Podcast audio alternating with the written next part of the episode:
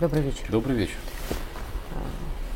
Наверное, нет больше пока тем, как случившееся в субботу, с пятницы на субботу, если быть более точным. Главный вопрос, что это было? Его и мне хочется задать, подразумевая, все-таки это был постановочный или спектакль, либо это была действительно попытка государственного переворота, и если да, то со стороны все-таки кого? Потому что и этот вопрос остался э, в стороне. Ну и главный, еще один вопрос, я задам сегодня с самого начала и больше постараюсь по большей части молчать. Последний вопрос это, э, это все-таки слабость или сила, которую продемонстрирует в ближайшее время Россия? Давай для начала скажу, что вечер сегодня действительно добрый, потому что военного переворота в стране не случилось, и гражданская война в стране не началась. Ну, собственно, к счастью, мы как все бы это, это все время и да, говорили. Как да. бы не относиться к происходящему, я думаю, что все согласятся, по крайней мере, в России с тем, что это благо. А злом это считают только наши враги. Теперь о том, что, по моему мнению, это было. Я как ни странно, может быть, это для профессионального, вроде как публичного политолога, конспирологии скорее не склонен. Поэтому я думаю, что большая часть а, резонов происходивших событий лежит на поверхности. Я думаю, что один из моих коллег, а, который в самом начале, еще вечером 23 числа, написал, что Пригожин перегрелся, был, как это ни странно звучит, видимо, в основном прав. Видимо, действительно, та конфликтная политическая ситуация и организационная ситуация, в которой пребывал основатель Вагнера, в конце концов э, внутренне вынудила его на действия, скажем так, сомнительной адекватности. Но вот дальше, что это были за действия, можно оценивать по-разному. И тут я сошлюсь на еще одного, двух э, политологов, на Алексея Чедаева и на Глеба Кузнецова, которые совершенно справедливо написали, что то, что сделал Пригожин, по-разному написали, было похоже вовсе не на классический военный переворот. И, не, и уж точно не на военный мятеж в стиле а, там, 1917 а, года. А было это похоже на а, поход обиженного чем-то атамана с Дона к Москве, но не для того, чтобы, упаси Господь, царя свергнуть, а для того, чтобы царю челобитную подать. Ну, согласись, вот. что там было конечно, одно записано это... обращение Пригожина, которое немножечко ставит под сомнение твои слова. Любую ну, не версию, твои. Любую версию можно да. поставить под сомнение. И, конечно, прямые исторические аналогии плохи именно тем, что они прямые. Конечно, Пригожин не казачий атаман. Конечно, Вагнер не казачья ватага. Конечно, если даже говорить об исторических событиях э, того же типа, то можно вспомнить там а, албазинских казаков, которые сначала своего, а, ну, в смысле поставленного над ними царем воеводу убили, а потом, значит, опомнившись, пошли походом, построили новую крепость, этой крепостью царю поклонились и таким образом дослужили себе прощение нового воеводу. А можно вспомнить, например, Кондратия Булавина, который как раз примерно во времена Карла XII и Мазепы попортил царю очень много крови и, по сути, стал предателем, хотя ничего подобного в виду не имел а имел в виду примерно то же самое, что сейчас основатель Вагнера. Разные бывали исторические э, прецеденты и события. Но все-таки, если подняться, ну так, немножко на высоту птичьего полета над ситуацией, то можно обнаружить следующее. Первое. Вагнер, по-видимому, не хотел разрушать государство российское. Вагнер Пригожин, его люди полагали, что к ним, по отношению к ним допущены некие несправедливости, и эти несправедливости можно исправить.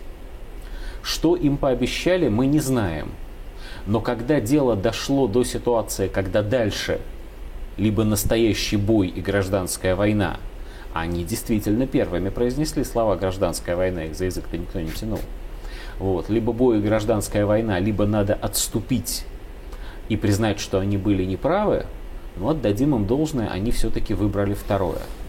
Что произошло? Вернее, не так. А в какой ситуации после этого мы оказались? Есть только два варианта. Вариант первый. Мы оказались в ситуации, когда государство начало разрушаться, когда продемонстрирована слабость государства и когда эти процессы будут нарастать. Вариант второй. Нет то, как была разрешена эта ситуация, продемонстрировало все-таки силу, мощь, долговечность государства российского. И вот я считаю, что имело место второе. То есть ничего хорошего в ситуации, когда частная военная компания бунтует, нет. Ничего хорошего в ситуации, когда она выдвигает требования, нет. Но ситуация, в которой государство больше не разрешает существование на своей территории частных военных компаний, это хорошо. Основа государства, и в первую очередь государства российского, основа империи, это как раз монополия государства на насилие. В государстве, регулярном государстве, последовательном, не должно существовать частных армий, с какими бы благими целями они не создавались. И если мы посмотрим на истори- исторически на все периоды смуты, которые проходила Россия – то всегда происходило ровно это. Сначала некие частные формирования создаются, иногда с благими целями, иногда не очень. Но когда государство восстанавливается, они исчезают. Казаков Заруцкого уничтожают, а ополчение Минина и Пожарского мирно расходятся по домам, и Пожарский снова становится царским воеводой, как только царь появляется, которому может он служить. Если мы посмотрим на историю гражданской войны в России, чем дело-то кончилось? кончилось тем, что Махновщину истребили, а регулярная армия осталась. И империя начала восстанавливаться, по сути, именно с этого.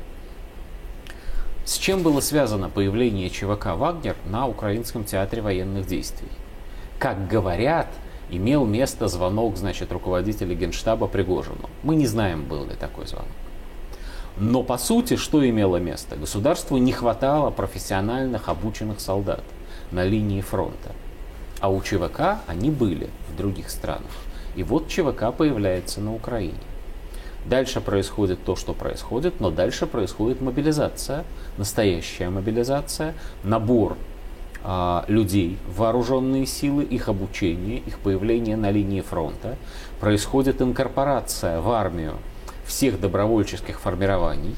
Да, больше нельзя быть просто добровольцем, можно быть только солдатом армии России. И в конце концов из негосударственных формирований. Давай очень быстро один Остается вопрос. только Я все-таки не смогу э, Конечно. не влезть один раз, но важно. И все-таки, кто ответственен за то, что произошло? Ну, тут список надо выдвигать.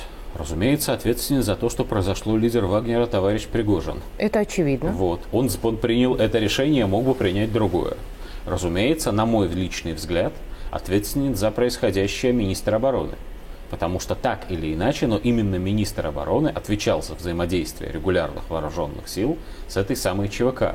И те гарантии, и те обещания, или уж как это было сформулировано, которые были или не были выполнены по отношению к ЧВК, замыкаются-то на кого? На того, кто армией непосредственно командует. Соответственно, ну ты ответил, вот. собственно, на Поэтому... мой мячик, подожди. Соответственно, из этого мячика другое. То есть правильно ли я понимаю, что если э, сейчас виновные не будут наказаны, то это будет нехорошим симптомом. Я, я бы сказал так. Президенту нужно сейчас решить очень важную задачу. С одной стороны, он должен показать, что именно он, являясь верховным главнокомандующим, руководит всем и не поддается давлению. С другой стороны, он должен назначить таких руководителей, или, вспоминая царское время, таких воевод – чтобы их не надо было водить на помочах, не нужно было исправлять за ними разнообразные косяки, а можно было бы быть уверенным в том, что они действуют самостоятельно и в верном направлении. Да исправляются. Я думаю, что президент эту задачу решит. Я думаю, что для ее решения ему сейчас потребуется некоторое время, несколько дней. Это скорее к первой части, к тому, чтобы никто не, под, не смел даже подумать, что имело место давление.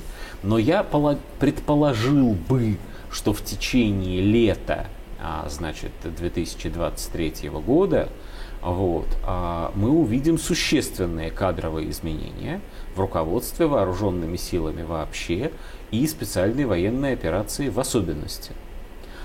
А, а вот кого назначит президент, я сказать не берусь. Тут надо быть военным специалистом, причем не просто военным специалистом, я даже не прошу. а погруженным очень глубоко в эти расклады. Я не знаю, какая И все-таки сила, в данном случае скамейка запасных. Государство российское превращается в то, чем оно должно быть. В регулярную, устроенную, полноценную империю, которая опирается на вооруженные силы на армию прежде флот, всего. Да. Ну да, у России два союзника армии и флот, которая опирается на вооруженные силы, в которых параллель, в которой в империи параллельных центров силы существовать не может, не может. даже с лучшими намерениями. То есть мы говорим о чистках все равно, мы так говорим, или иначе. Мы говорим о монополизации э, аппарата да. насилия. И да, лично я считаю, что необходимы, совершенно необходимы чистки, в том числе и в этом аппарате насилия. Ну и в сторону скажу, моя любимая тема. Всех агитаторов антироссийских нужно наконец-то уничтожить. Ну согласись, как пена. И выбросить Сейчас мы можем страны. ее собирать. Да, потому что ну, уже невозможно больше. Спасибо Наверное, большое. все.